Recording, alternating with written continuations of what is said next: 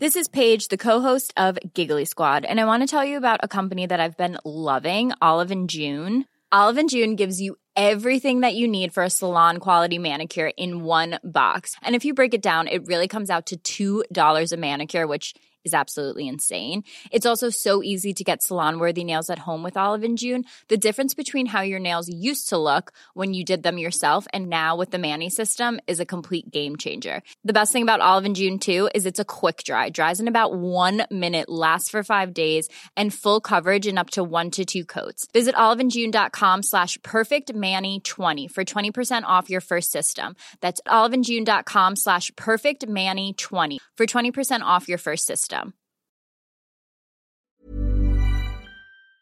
This podcast is for entertainment purposes only and does not replace your own financial, tax, legal, or financial product advice.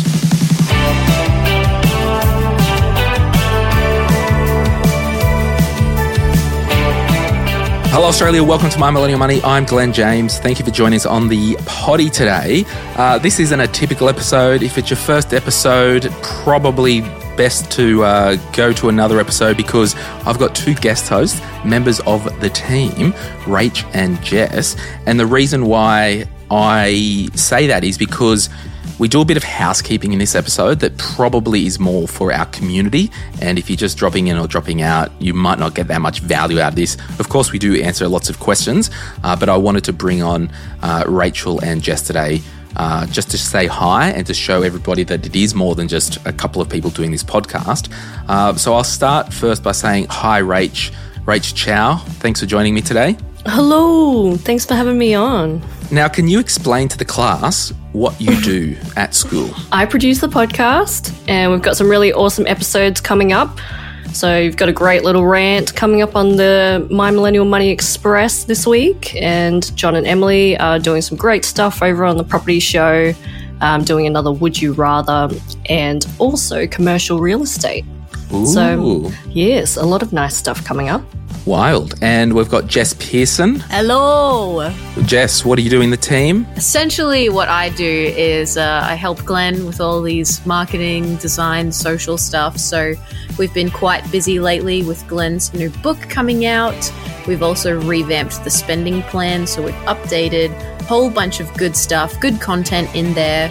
And we also have just been revisiting the My Money Journal as well, just to see and hear from you guys if you want some more. And it sounds like you do.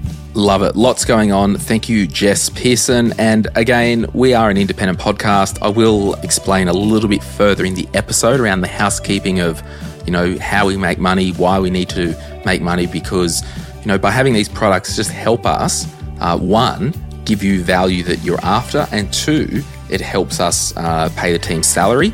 I want to also announce that our wonderful producer Jess Knaus is on maternity leave. Uh, her and Carl have welcomed their second child, our little boy Callahan, into the family to join Ruben. So thanks, Jess, for all your hard work, and I hope that you're managing everything on maternity leave. And Nathan, who's in our team, I did want to get him on to say hi on this episode as well, uh, but he's off sick today, so I'll be editing this podcast. So there we go. Well, you guys ready to uh, have a chat and get into some of these questions? Let's do it. Let's get into it. Let's get it on. Why did you sound like that? It was so like robotic. Let's get it on.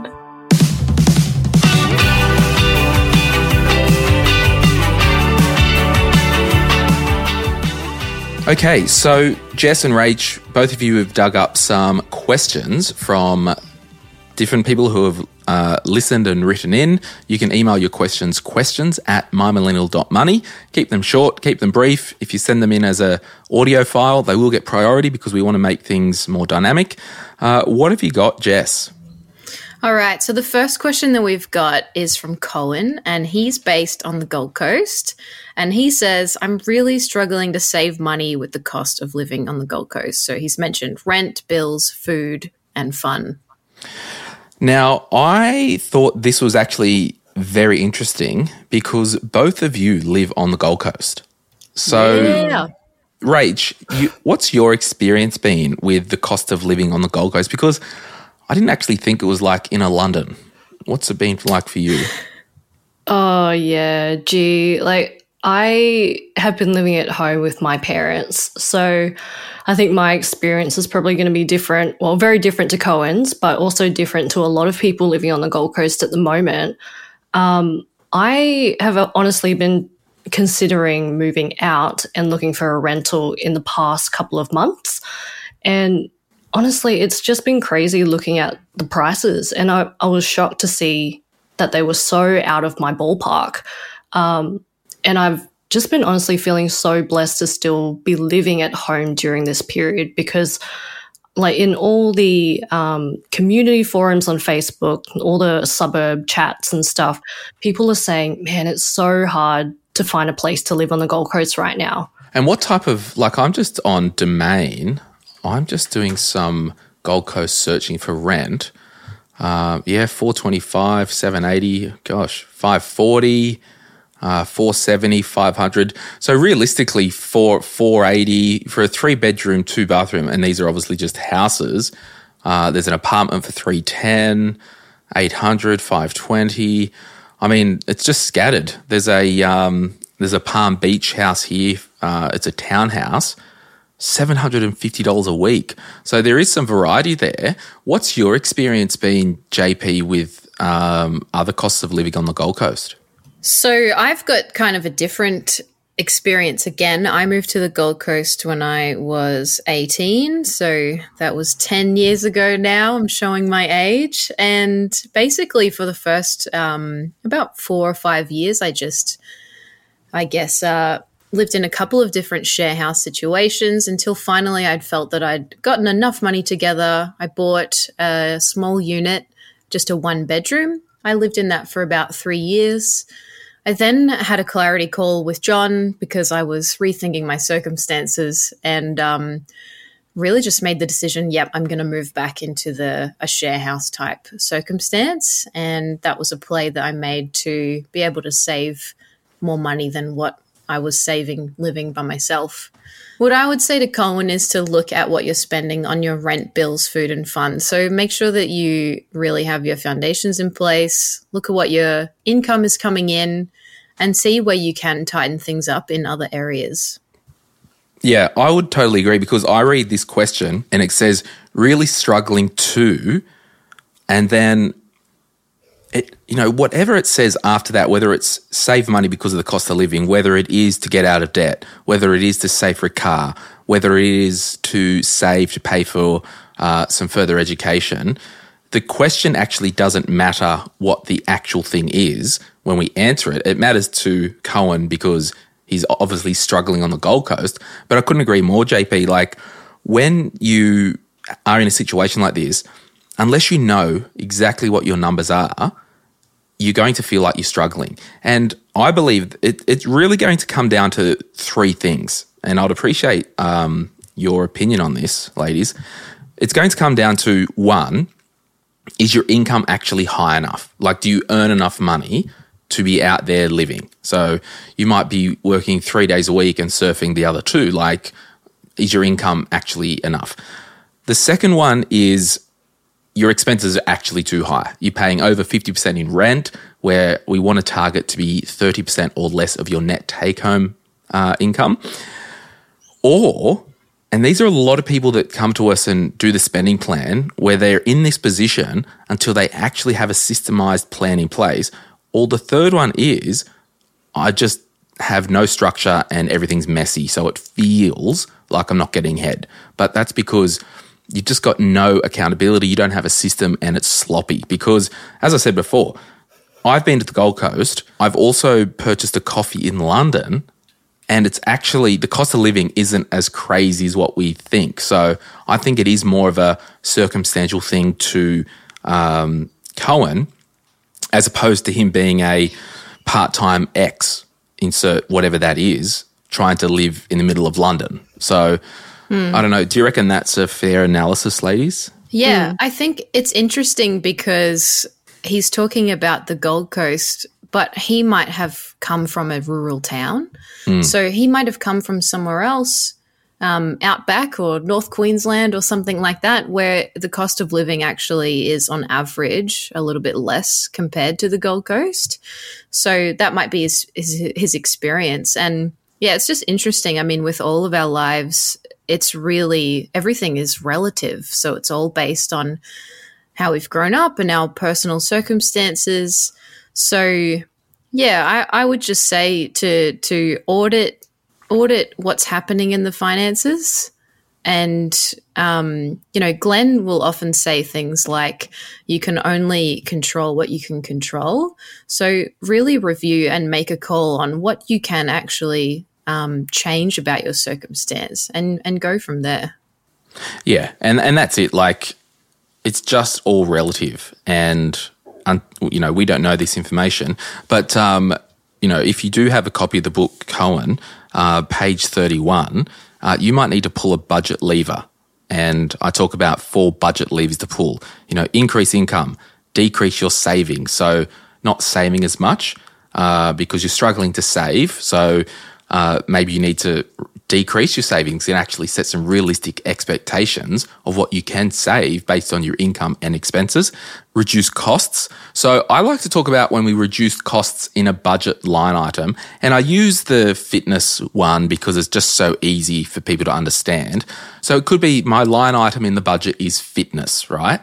And that line item, I have a gym membership, I have uh, a PT session twice a week, and I then pay for Pilates at another facility somewhere you know, you might reduce costs in that line item. So we still want you to spend money on fitness and exercise, but can we, you know, cut out the Pilates until we pay down some debt or whatnot? And the fourth one is cut something out completely. So that could be, look, I've got a really big fire on my hands here. I need to throw everything at it. For the next six months, I've got to cut out the gym. I've got to cut out Pilates. So, you know, whatever that is, I think there's only really four levers that you can pull with your budget. So on you, Cohen. Uh, I'm sure you'll uh, you'll get there. And the fact that you're plugged into the My Millennial Money community means that in the month to come you'll be in a better position just because you are dialed into your money. Rachel, there was a question in the Facebook group about HECS. Do you want to read that out, please? Yeah. So Julia asked, "Does my 150k HECS debt get taken out of my will if I don't pay it off before I die?" And then she's got a sweat face emoji. yeah, I love that emoji. and you can just search HECS in the Facebook group and you can see her comments.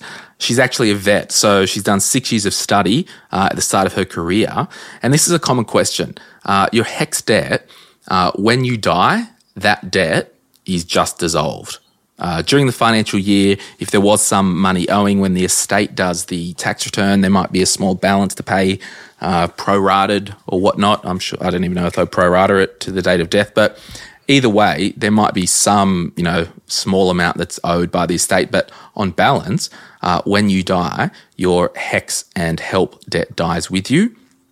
Uh, one reason I do say uh, don't rush to pay any more additional HECS and help loan down is because if you, for example, were paying an extra, I'll make a number up, $500 a month onto your HECS and help debt, number one, um, that money that you're paying above and beyond is paying down the debt. But then if you died, you've lost that $500 a month. But if you were paying that $500 a month into super or into your investments uh, in your name, at least your beneficiaries, particularly if you've got kids or a spouse, at least that wealth isn't lost. So, you know, we generally say around here that you really would only pay down your HECS and help debt if there was a small amount left that was superficial. There might be $5,000 left. You go for a mortgage and they say, look, you know, with the HECS and help debt gone, um, you can service a higher amount of debt. So, it, you know, just transfer five grand and get rid of it completely and adjust your salary. Uh, this other reason you might pay down extra is you met all your other financial goals and you just want to clean it for your own housekeeping. The other reason you might want to pay it down is you might decide, hey, work is actually letting me salary sacrifice pre tax money onto my HECS debt. And there are some arrangements in the community services and government roles that allow different payments via salary sacrifice pre tax. But in the main, um, your HECS and help debt, uh, it does die with you. my prediction is in future government years or different governments that they may put a claim on estates. So I'll just go another angle. If you had a $500,000 house and you're just single by yourself, owned a $500,000 house, and you had a $250,000 mortgage on that house, you've got $250,000 worth of equity. Now, if you died, what they would do is the estate would clear all the debts that you owe. So they would sell the house for 500,000, pay back the bank of 250,000, and then the balance of 250,000 would be distributed to the beneficiaries in your will. So uh, the estate must clear debt that's in somebody's name. If you've got parents with debt, you can't inherit their debt. So if my parent died and had a personal loan of $50,000 on some bloody caravan that they just bought, uh, not that they did, they bought a caravan, but mummy and daddy paid cash for it. If they died, both of them died and uh, there was debt in their estate. If there was no assets left to pay the debt off, um, the creditors just go without the money. Do we drive that home, Rachel, to your standards? Yep, I think you answered that pretty sufficiently. and I will say, just on um, you know wills and and again, we cover so much of this in the book. Your superannuation is not an estate asset, so it sits outside of your estate. So that's why it's important to speak to your superannuation fund and elect your beneficiaries, uh, because you know you might do your will and it says I want this to go to here and that to there uh, but you've got to address the superannuation. That's, I guess, why it is important to speak to an estate planning lawyer. All right. Next question is from Michael Thomas, and he says, What company do I go through to start up ASX 200? I listened to your podcast. I'm wanting to do small weekly deposits, $200 into the 200 share market. So he's asking, What is the easiest way? For him to invest in the companies that are within the top 200? Well, if you're after a top 200 investment, you would basically look for some type of ETF exchange traded fund which tracks the top 200 Australian companies. Now, I think it's more important to, you know, you, are asking here, what company do I go through? I think it's actually so much more important to understand what you want to invest into. And you, you're kind of there because you want to invest in the ASX 200 so there's going to be two other um, stakeholders with this enterprise of yours, Michael. So the first stakeholder is going to be the exchange traded fund that actually uh, collects your money and you invest into that, and they invest the money into the ASX 200. Uh, some of these companies that have exchange traded funds just into the A200 uh, Australian Securities Exchange top 200 companies, you know, BetaShares, they do their A200 ETF. Then we've got BlackRock, iShares, they do an ETF called IOZ into the ASX Top 200. We've got State Street, which is another fund manager, and their uh, ASX ticker code is STW. Uh, so they're the kind of three big ones in Australia at the moment that track the top 200 ASX. STW, which is State Street, IOZ, which is BlackRock, and A200, that's their ticker, which is the BetaShares Australia 200 fund. Now, Vanguard do an Australian shares index fund with the ticker VAS, but they do the top 300 companies, but it basically tracks the same. So that's your first stakeholder there. What fund manager are you investing your, we'll call it, you know, you said you want to do $200 a week. What fund manager are you giving $200 a week to to then invest on your behalf?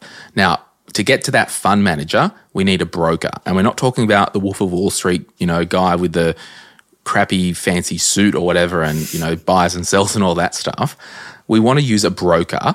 And such brokers in Australia could be your CommSec, could be your E-Trades, could be your SelfWealth, could be your Superhero, could be your Pearler. Like there's a variety of different brokers that will uh, basically speak to the market, find people who are selling these Australian uh, share ETFs, and then they will connect you so you can buy it. So, a recap we've got to look at what we're investing in. Then we go, okay, what company do we want to use to hold that investment? And then, thirdly, what broker do we want to use to place that trade? So, things you might look at there with the actual company that's doing the investing is the fees. How much are they charging? What's the fee for the ETF? The second thing you'll look at which I think is actually important, uh, is liquidity. Uh, if the crap hits the fan, has the fund been around for a, a decent amount of time? Is there liquidity? Uh, if you need to sell, will, will, there be other buyers? That's a, a, big thing as well. So, you know, the costs at the moment, uh, A200 is the cheapest ETF in Australia of 0.07% where the Vanguard one is 0.10. Uh, so it's 0.03 of a percent more, but you get an extra 100 companies uh, because they do the top 300, not the top 200. Uh, and IOZ is 0.09% with BlackRock and State Street is 0.13. So you might say, oh, I'll just go with BetaShares because they're the cheapest. Well, have a, have a, have a look, you know, What's the track record of the company? And I'm not saying it's bad, I'm not saying it's good. Uh, what's the liquidity like? What's the volume of trade? So it's just not always about fees. So that's what I would uh, think about first, Michael. And what I'm going to do, Michael, if you can just reply to or reach out to us and um, say what episode you heard this on and your name in the email just so we can prove it's you, I'll get your copy of the book Sort Your Money Out and Get Invested uh, because I cover all this stuff and more. And I think once you've read the book, you'll understand that you might want to be a little bit more diverse with your investing than just the Australia top 200 of companies. Nice. Was that a bit of a rant or what? That was good. That was good. Can I ask a question? Yes. Um, like, because I'm a noob when it comes to investing. So when you mm. were talking about liquidity, mm-hmm. can you unpack what that means briefly for me? Yeah. So liquidity in it, and it really does go through the spectrum of risk. So it's part of the risk spectrum as far as I can see. So we know that for me to have $1,000 in my bank account, I can go to the bank tomorrow, I can go to the ATM tomorrow, today, in the next hour, and say, give me my cash.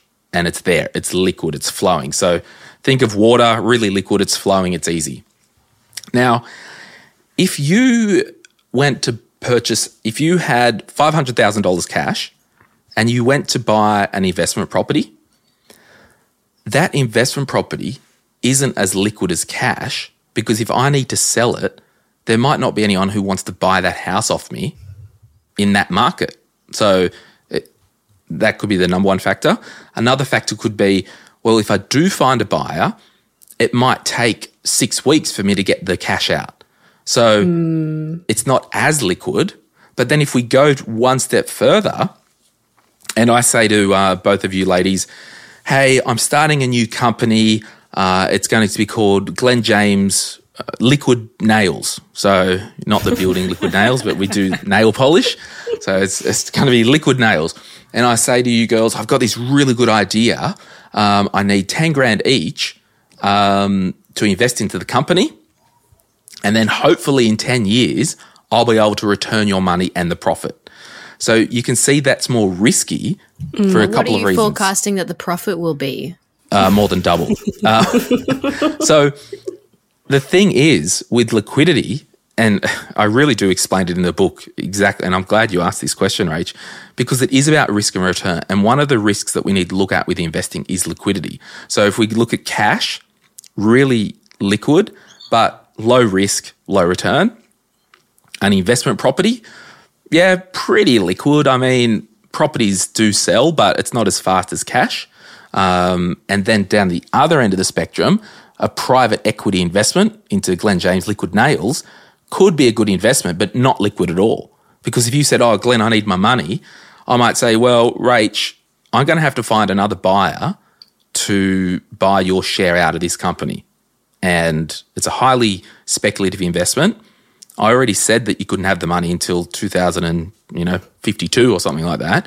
Uh, so that's not very liquid. So with liquidity, when we look at shares, shares are really liquid, right? So if you bought CBA shares, it's trading every day, so many volumes. But there could be some of these penny stocks that are companies that no one's heard of that you place a trade with SelfWealth, CommSec, Superhero, E Trade, you know, all the the brokers, and it could sit there for an hour, a couple of hours, a couple of days, waiting for another um, buyer so you can sell your shares. Mm. Oh, great! Yeah, that makes does sense. That, does that make sense in a practical way? Yeah, yeah, yeah. That does. That was good. Thanks. No worries. All right. Next question is from Valencia. And she says, How to encourage parents or the older generation that investing is a great way to be financially independent faster. Mm, this is a, a little bit tricky. I, it's kind of like, again, insert how to encourage, not parents or older generation, my friend who just wants to party all day, my sister who just wants to cruise around in her luxury yacht, my brother who just likes spending money on his car. Whatever that is, it's this premise that we're trying to convince somebody that we know how to do things and we want them to do it because we know that it's better. It's almost like you really you can lead a horse to water, you can throw buckets of water at it, you can hose it down and give it a horsey massage, you can do all the horsey things to it. But will it drink the water? So I think it's more of a, um, you might need to use subtleties like, hey, mum and dad, I want to let both of you know that I'm actually doing really well with my money. I've listened to my Millennial Money podcast. I've bought the book. I've watched this YouTube video and I'm so dialed into my money and I've got plans to retire by 55 or whatever that is. I don't know. And more just do this from an encouragement thing to give people the opportunity to say, Oh, can you tell me more? So I don't know if there's actually a, a magic formula. Uh, we know that past generations uh, are a lot more risk adverse in the main because we didn't have the access to micro investing apps. We didn't have the access to superannuation. So there can be a little bit more risk involved. They've, you know, it's just another generation. So I'm not entirely aware. What's your experience been, JP, in relation to this type of stuff? Yeah, well, it sounds like we all need some sales training on how to convince other people to do things, or we all need to we all need to buy how to win friends and influence people, Yeah. or whatever whatever that book's called. Admittedly, I've never read it. I've actually read it. It's basically Um, yeah. just be uh, just be a normal person. Don't be a sleazebag. Like be genuine. Yeah. Well, I guess like if if the point is to be genuine. So my specific experience with this is when I started diving down my personal money journey. Take super for example. When I started to think about, okay, well, how much will I potentially end up with when I'm an old lady? Um, and I started to think about, okay, well, if this is how much I think I might have, how much do my parents have? And when I started asking my parents those questions, um, it just started a an honest conversation that that maybe you know where we both learned things different things from from different sides of the picture if, if that makes sense. So what i said to um to my mum specifically was and this was years ago i remember trying to tell her hey just just go to an advisor. To which her response was like oh you know i'm just not sure. Um and I mean, that's that's the case for a lot of people. They're just they're just not sure what to think about it, or maybe they've heard somebody that had a negative experience, or you know, w- whatever it is. She just wasn't sure about it. So over the years, this conversation has has really turned into um, more of a, I guess, back and forth every day. You know, like, Mum, this is what I'm doing with X, Y, Z Um, and she started to share some of her goals and things. And I would just ask prompting questions along the way, like, okay, well that's that's your goal. Like you want to travel around Australia or whatever it is, then how can you get there? And I think those just, you know, honest, genuine conversations, and I do not claim to know anything more than anyone else, but it's more just about asking the question and caring about the answer, I guess. But you had permission to speak into that situation, right? You didn't kick down her door. Yeah, I wasn't. no, I wasn't giving her unsolicited advice. um, definitely not. So it was, yeah, it was a two way conversation where we were both uh, sharing. I wasn't enforcing my opinion on her. But I think you were pragmatic enough to know that, well, you don't know all the answers, but you know enough to prompt your mum to think about her own future and to encourage Yeah. to get some help. Yeah, definitely. And the way that I framed it was, well, hey mum, I'm only asking or, you know, we're only talking about this because I really I really care about you. And, you know, I like one day, hopefully I'll be rich, but I might not have enough money to take care of you. So come on, get your money working for yourself. um, so I No, that's bought. Glen's I bought Glen's book for her when it came out, and yeah, and she I, I was like, all right, you got to read some of it. So Glen said for me to tell her, okay, go straight to the super chapter. So we went. She went straight in there. Admittedly, she did fall asleep after three pages, but I'll that's do that okay. to people. I'll do that. She's now finished the chapter, and also her partner, my stepdad, has read the chapter too, and they both said it was really easy to understand, and it, um, yeah, simplified some really complex uh, types of um, concepts in it. So both really enjoyed it. And Christmas is coming up, so uh, you know maybe we need to buy a book or three. Uh, and speaking of that, we're and thanks Valencia for sending in your question. We're going to take a quick break, and we're going to come back and announce some winners. So we'll be right back after this. If you're after personal financial advice, don't get it from a podcast. If you would like help based on your own personal situation, head over to sortyourmoneyout.com, click Get Help, and we'd be happy to introduce you to one of our trusted advisors. Our panel of advisors, mortgage brokers, and accountants work with clients all over Australia so they can connect with you wherever you are. That's sortyourmoneyout.com and click Get Help. All right, we are back now. JP, we did a couple of prizes in relation to the book launch.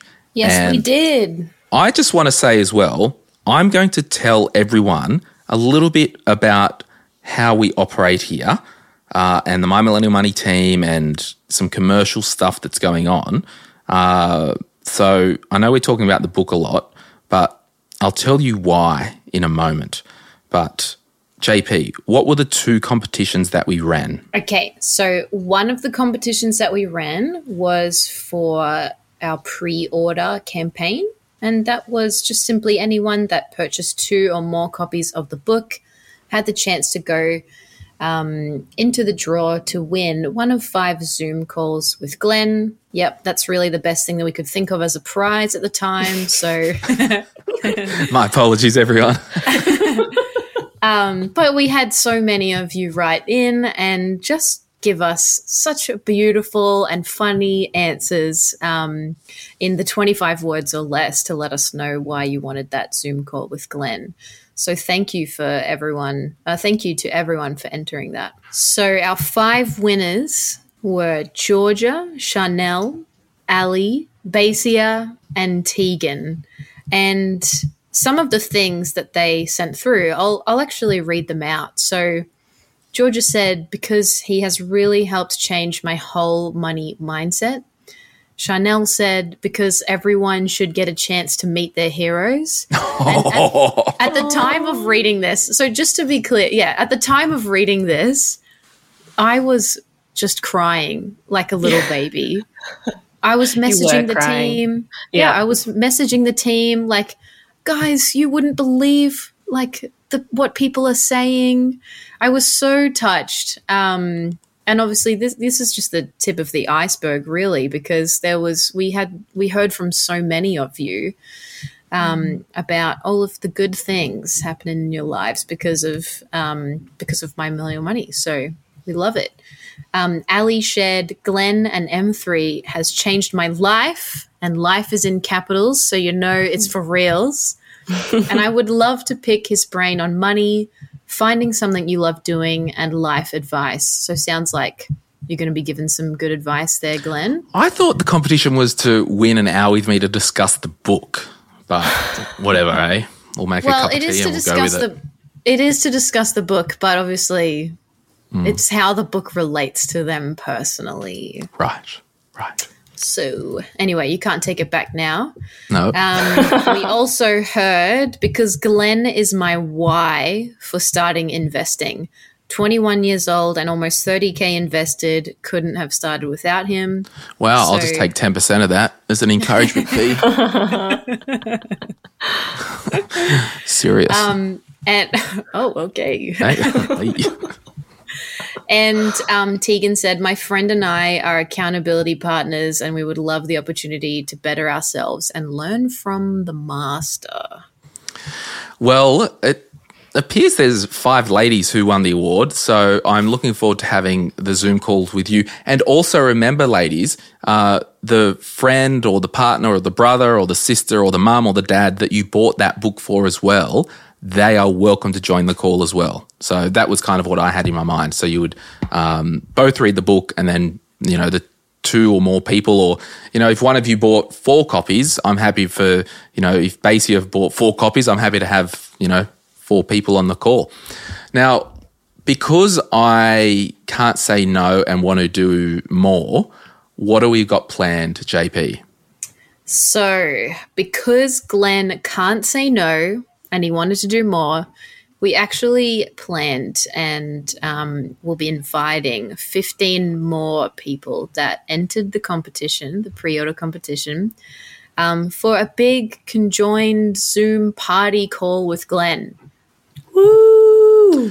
Yeah, so basically, we'll send an email to Harriet Dunstall, Aaron Higgins, Ben O'Brien, Jed Nicole, Sally Zoo, Mike Van Damien, Spencer O'Leary, because Spencer said, Glen, I love Grill'd, Ben and Jerry's, and most importantly, spending money. MM has changed my life uh, for the best.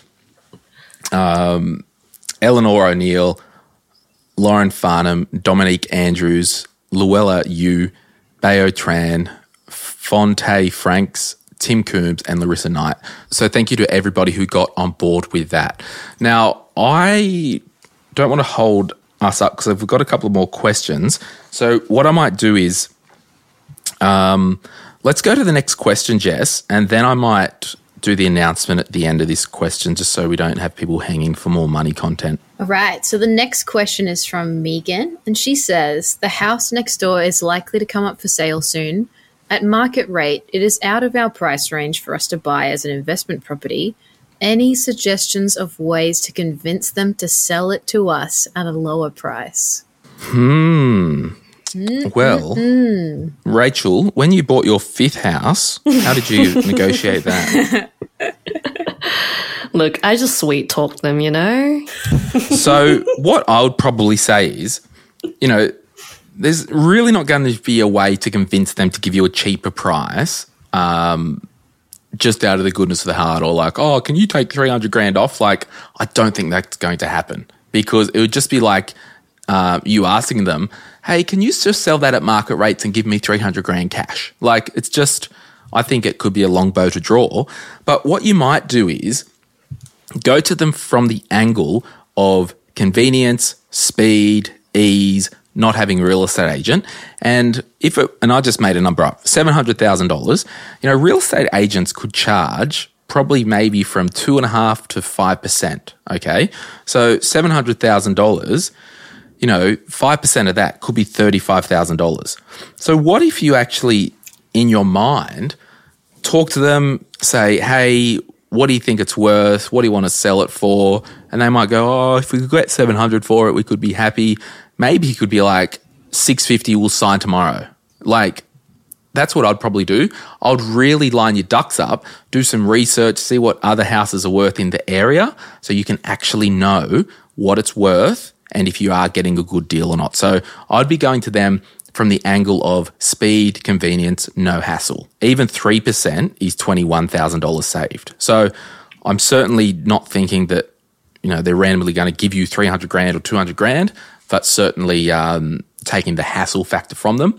There have been instances where, you know, people have done the door knock and said, hey, we want to buy a house, you know, and it could be worth 700. And you're like, we'll give you 580 tomorrow or something like that. And they're like, yep, sweet. So again, uh, I just want to set realistic expectations there. So, uh, continuing on with the home buying kind of thread, Charlotte asks if you have more savings than you need for a 20% deposit on a home, should you put it all in or only as much as you need? How to work out the best split? I Can was, I answer this? yeah, sure. Yes. All right. Can you so- yell into the mic, maybe? Oh, I'm so sorry for yelling. No, that's right. I'm so sorry for yelling. Okay, hold on. Let me just put my Glen brain on. I reckon it depends what the purpose of the home is for in the long term. So if you can picture yourself living in this home for a long time, I would say put in as much as you can because then you're paying um, less in your mortgage repayments on a longer term basis. But if you think, oh, okay, I might live here for a short term, I might live here for a couple of years, um, and you've got other, you know, more important overarching goals, then definitely put the least amount of of um, money that you can possible as your deposit, so that you can keep saving that other money that you've got saved for your bigger goals. How did I do? Uh, I wasn't listening, but uh, I'm sure it was fine. What I would probably say, no, I kind of was. It's it's absolutely fine. The overarching thing is speak to your mortgage broker um, just to see what the numbers stack up like. So, for example, JP, if they couldn't keep their mortgage repayments under 30% and it meant pay, like putting more in and borrowing less, that could be a way to get the cash flow payments cheaper. You know what I mean? Because you don't want to be house poor. So that's number one. But I'd probably speak to a financial advisor and and again I'll use the magical seven hundred thousand dollar amount. Before you absolutely pull the trigger, just have a look at what the long term looks like. Exactly what JP said. Uh, if it's a leapfrog strategy versus a we're going to be buried here type strategy. If you had $700,000 purchase price, there would be a $140,000 is 20% of that, right? So let's assume that they had $200,000 saved. And I know if you're freaking out thinking that's ridiculous, that's a lot of money. Well, hey, there's a lot of different situations out there. So that's okay. This is their situation. What you might be able to do is put all the money into the property. But then if your goals were to invest after you get the house, maybe then speak to the mortgage broker once you've settled, set up another mortgage and borrow that difference of two uh, of 140 and 200, which is $60,000, then you can invest with that because then the debt will be tax deductible because you're using it for investing. So lots of different strategies. The overarching thing here, Charlotte, is you're in a really good position and it's a great problem to have. And we are all jealous of you. And we are all jealous. P.S. Yeah, can I have some money. Charlotte? Yeah. All right, the next question is from Hannah, and she says, Can I buy a house if I plan to go back to uni for the next two years, or is it too risque? you just got to do the numbers. Like, what are you going to do for an income while you're at uni? Like, if you're deciding to go to uni full time and, you know, work 10 hours a week just to keep the wheels spinning, it might not be actually possible.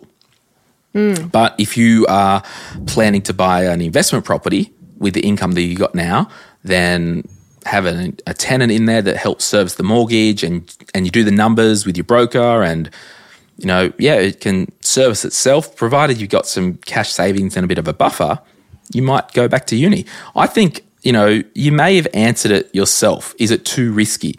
Somebody who has a high risk tolerance might not be even thinking if it's too risky because they're just going to do it. But if you're like, and I, I think because you've asked the question, Hannah, you're probably a bit um, more of the mid range. Like you're not no risk, but you're not, um, you know, America, America, pew pew, you know, cowgirl style. Um, but I, I think you've just got to put the numbers down, do some scenarios. Uh, but my overarching question is, what are you going to do to put food on the table where, when you're at uni? Because and this is the crazy thing, ladies. Like whether you are retired, whether you're uh, a 22 year old living at home, whether you're um, in full flight in family mode, whether you're a person with a disability or not, like whatever you are in this society, we've all got expenses, baseline expenses. And a lot of those are food, uh, clothing, you know, rent or mortgage payment. So, you know, we've all got expenses that need income to meet those expenses.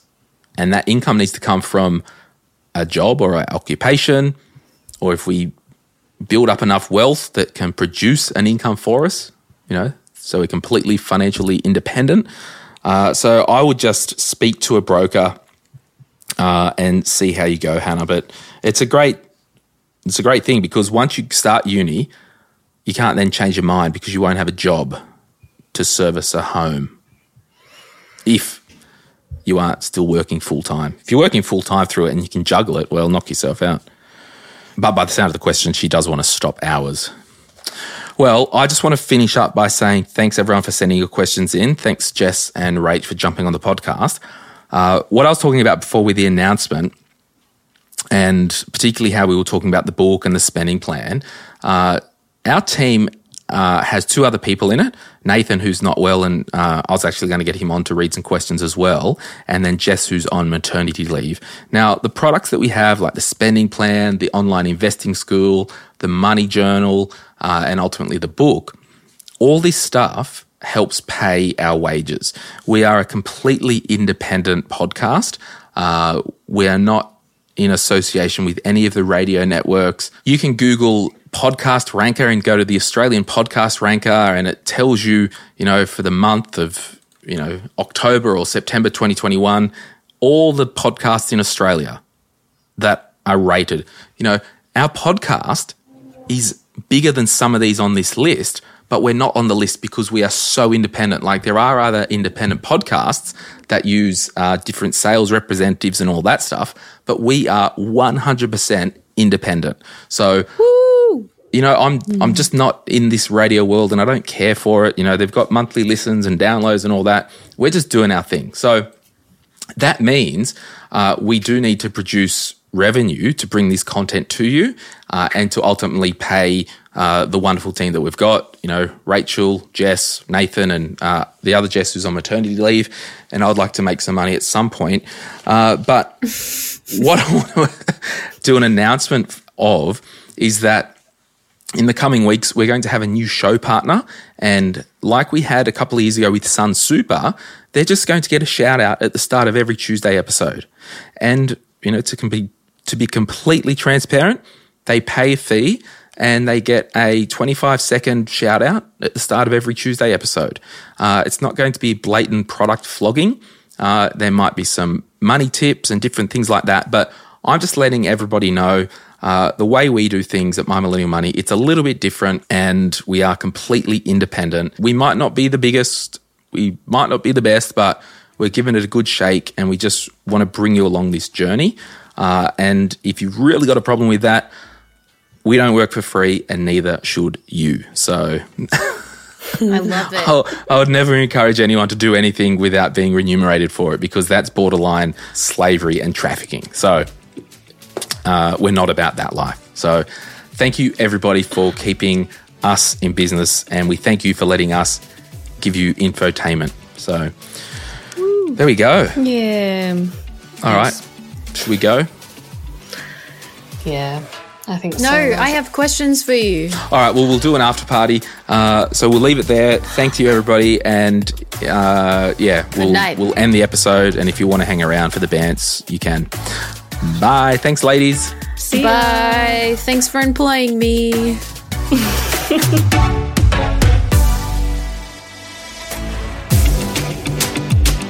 We acknowledge the Darkinjung people, traditional custodians of the land on which our studio sits, and pay respect to their elders, past and present. We extend that respect to Aboriginal and Torres Strait Islander peoples who may listen to our podcast. My Millennial Money supports A21, a charity focused on abolishing slavery and human trafficking all over the world. Check out a21.org.au for more info. If you would like some other giving options, or if you're unsure about which charity you can support, head to thelifeyoucansave.org.au. This podcast is for education and entertainment purposes. Any advice is general financial advice only, which does not take into account your objectives, financial situation, or needs. Because of that, you should consider if the advice is appropriate to you and your needs before acting on the information. If you do choose to buy a financial product, read the product disclosure statement and obtain appropriate financial advice tailored to your needs. SYMO Interactive Proprietary Limited, the publisher of the podcast, is an authorized representative of Money Sherpa Proprietary Limited, which holds financial services license 451289.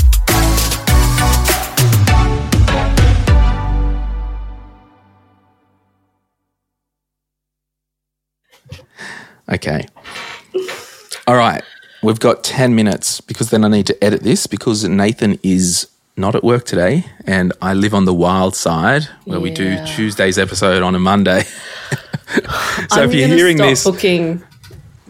I'm just going to stop filling your your calendar on a Monday. I'll just leave it open it doesn't help when Nathan's sick though. Just don't fill his calendar at all. At all.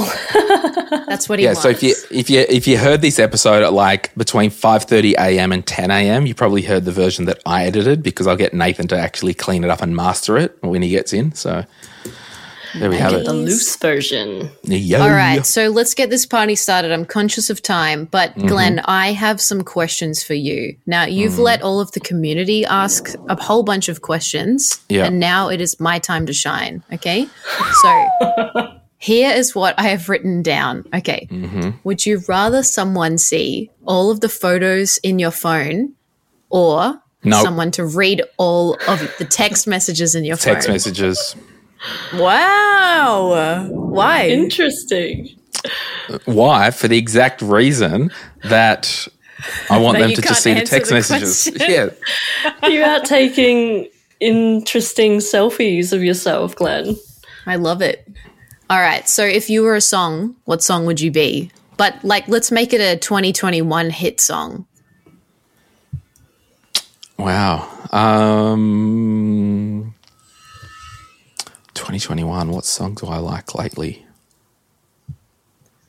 I, I know I could make a suggestion for you, but Mm. well, you like Justin Bieber. Oh yeah. Um yeah, I'll show you the song that I I really like on his album. I did not know this. Oh, I, I mean, I, I honestly don't think I would go to a concert if I had to pay for it, but um, I like this if he invited you as his VIP guest, Yeah, I'd probably would go. you attend? Probably.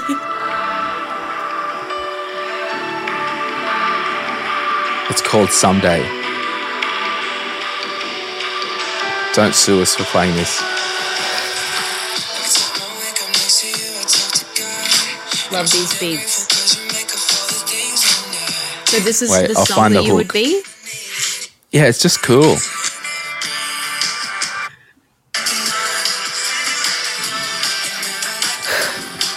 If you could see Glen right now, he's really vibing. No, I just that that's the first song that came to mind. Love it. All right. Mm. If you were an animal, what animal would you be? Black Cockatoo. I knew Wow, that. that was so fast. They're majestic. They're my favorite. I already knew. I already knew the answer to that question. I just I threw got that a in there. so you had big an black easy one. cockatoo in my living room from an ex girlfriend. I got heaps of stuff from ex girlfriends. What else Probably do you 'cause I've from heaps of them. ex girlfriends? Like heaps of stuff. Oh, I go through them because I'm emotionally bankrupt. all right, all right. Let's change And pace. a sorry to bit. those who are listening. I actually Change have come a long way. I've come a long way. I've got Okay, help. what's been your and I'm biggest? medicated. Oh my gosh, that is great. All right, so what's been your biggest financial success?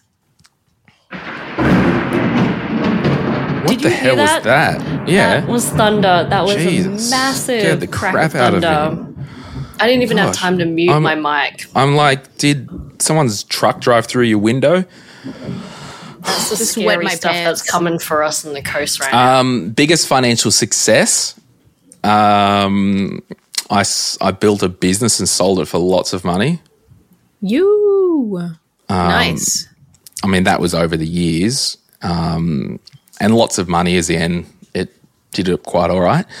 Um, I once invested in a property venture with a developer and got um, 100% of the money back and more or something like that. Uh, that was really good.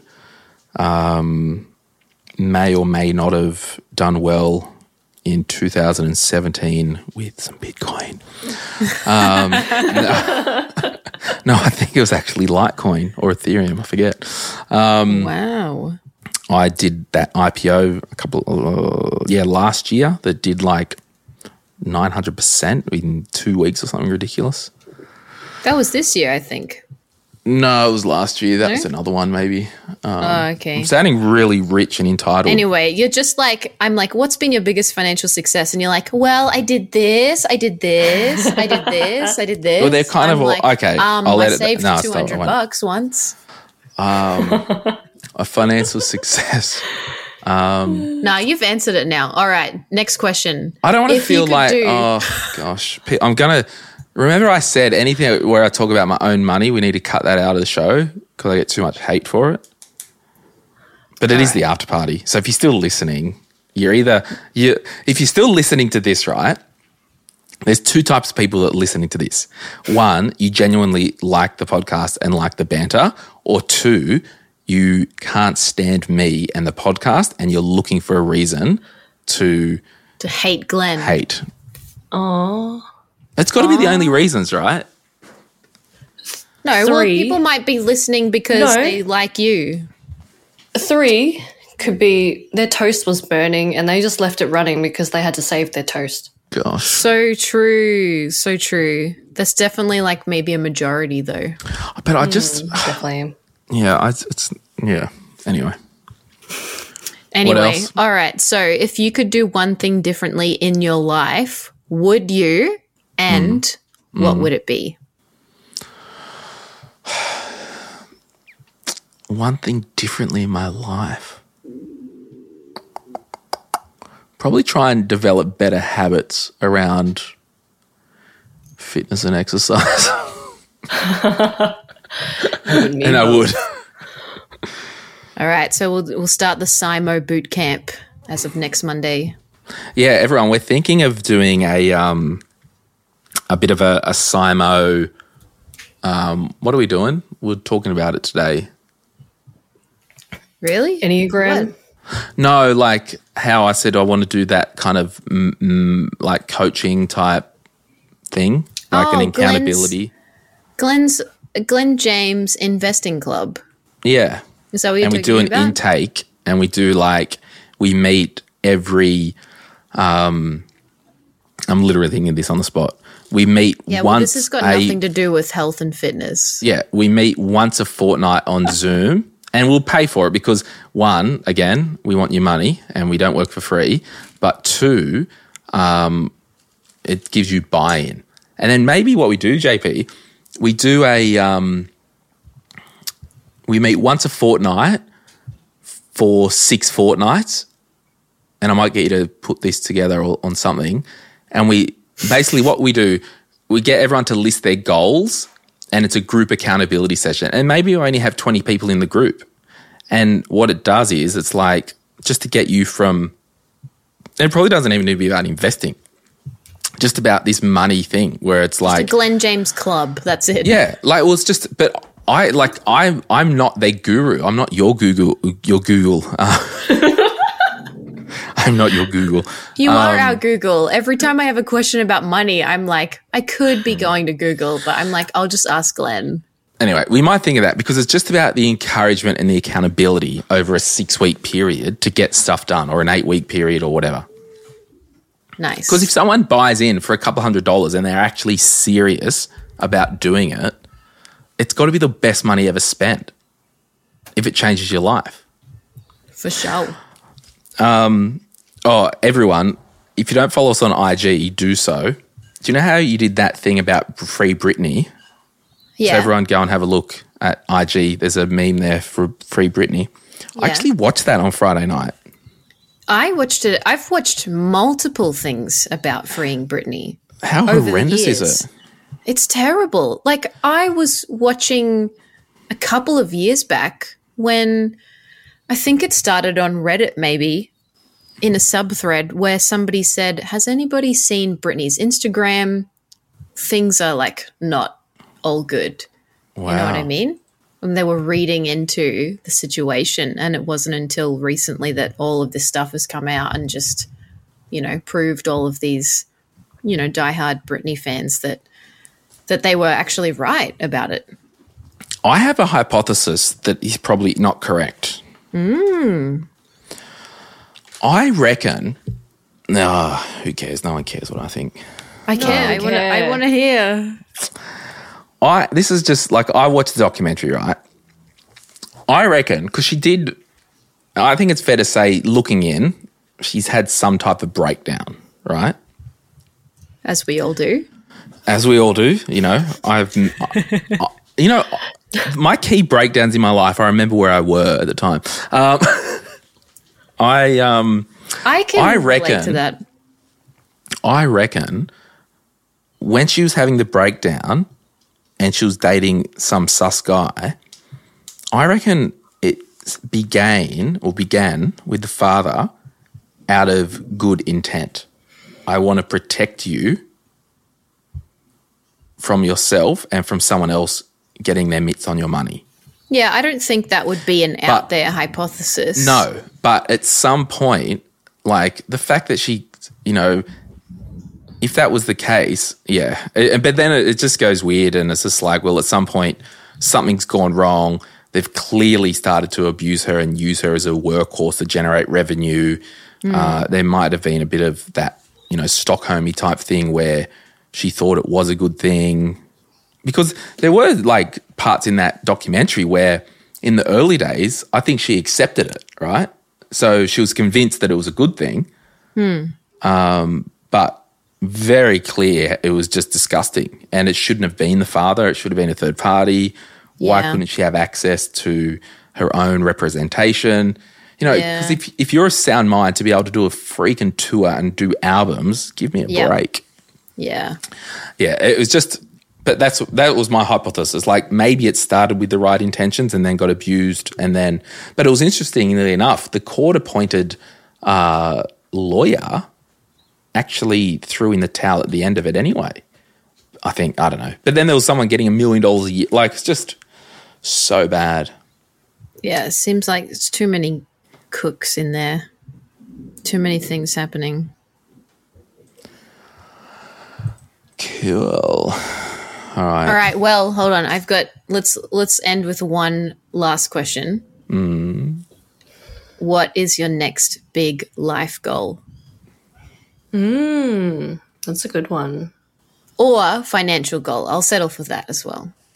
Well, I want to buy a house near the lake, like Lake Macquarie. I think. Nice. pretty sure. Tried to get a block of land, they rejected me. Wait, did they reject you? Well, I just ran out. Like I just didn't get an allocation. There was just. You know, I explained it on previous episodes, Jess, that you clearly don't listen to. Oh, I'm probably I'm not up to date at the moment. No, um, I'm so sorry. and because you know I don't want a commercial lease as long as long as I'm on the planet anymore. So I want to build a custom studio in like a granny flat type arrangement or something like that. Yeah. And that's because of a dumb landlord, isn't it? Yeah, but uh, every commercial lease I've had has been just a total pain in the ass. Right. Hopefully, your landlord doesn't listen to this. Oh, stuff him. Hope he does. You're a dickhead. Rach, you probably need to go back and listen to. Um, is there one? I think there is something. I did on it. I did some type of rant. There's yeah. some type of rant about the old studio landlord. So Rachel, he had people staying behind the premises illegally in a shed and charging Oh rent. He was a slumlord. He is a slumlord. And then my so basically what happened was uh, the roof leaked and I called him and said, Oh, hey mate, the roof's leaking. And there was like all mold at the top. And I had repainted it. And he's like, Oh, just get up there with a bit of bleach and it'll be fine. I'm like, no, I pay you rent. It's your leak. Like, not my problem. So that was annoying. And then I paid, you know, part of the outgoings was the toilets to be cleaned, and they were never cleaned. I had guests and clients coming in, and he calls. I called. I sent him an email or something, and he called me. He's like, "You can't dictate to me when I can clean. There. There's nothing wrong." I said, "I'm not dictating. I'm just saying I sign and pay for something that's not getting done." Mm. And then when I found out that he was a slumlord, I reported him to the council. And the next phone call, I called him and said, "I'm out of here mm. because I don't want you to have one more cent of my money." And then when COVID was happening, I said, "Oh, are you going to do anything like there's tenants here where they don't have a profitable business as me and they need the walk-in people? Are you going to actually give them a rent reduction and help anyone out, like just from a human point of view, because I know for a fact he owns the building and he's one of the most wealthy people around here. Um, and he would all day long be getting like, and I know you can't. It's none of everyone's business how much anyone earns, but it's a stated fact that he's the biggest private ratepayer in our region. Like when I called the council, they knew of him. Like huge tight ass, huge, huge Scrooge tight ass. Question: Yep. And he and he said, "No, I'm not helping anyone." Did Gee, the council wild. do anything after you reported him? Uh, don't know, maybe, Have you seen? probably not. Given then? it's Central Coast, given it's Central Coast Council, they're useless. Okay, what They're would running you at a half a billion him? dollar loss. Yeah. What would you say to him if you saw him again? um, nothing. I would ignore him. Would you punch him? No, I'm not a violent. I'm a lover, not a fighter. right. Nice. Nice. Well, should we end on like on enneagrams? Why don't you tell us about your enneagram? Yes. We'll just keep What is this it? Are you- after party going forever. It's going to be the worst podcast episode. Uh, I'm an Enneagram eight. An eight. nice. Yeah. What's you, Jess? What's you? What are you? What's you? I am a one, but a very strong wing two. Nice. Rach, Chow Pal, what are you? I'm a nine and a wing one. Yeah, gal. Yeah, yeah, Yeah, girl. So, Um, Glen, have you said cool on the podcast yet? But in the way that you say it. Cool. And what was the other thing he was meant to say? Yeah, you have to do the other one. Okay. Okay. So I've been sending There's like something else that you said that he should say. I don't know. I have no idea. I can't remember anymore. I can't We'll remember. have to save it for a different episode. No, I'll never be invited back. So Yes, yes, yes. Anyway, uh, nice knowing yous. And oh, guess what? he's singing us. No.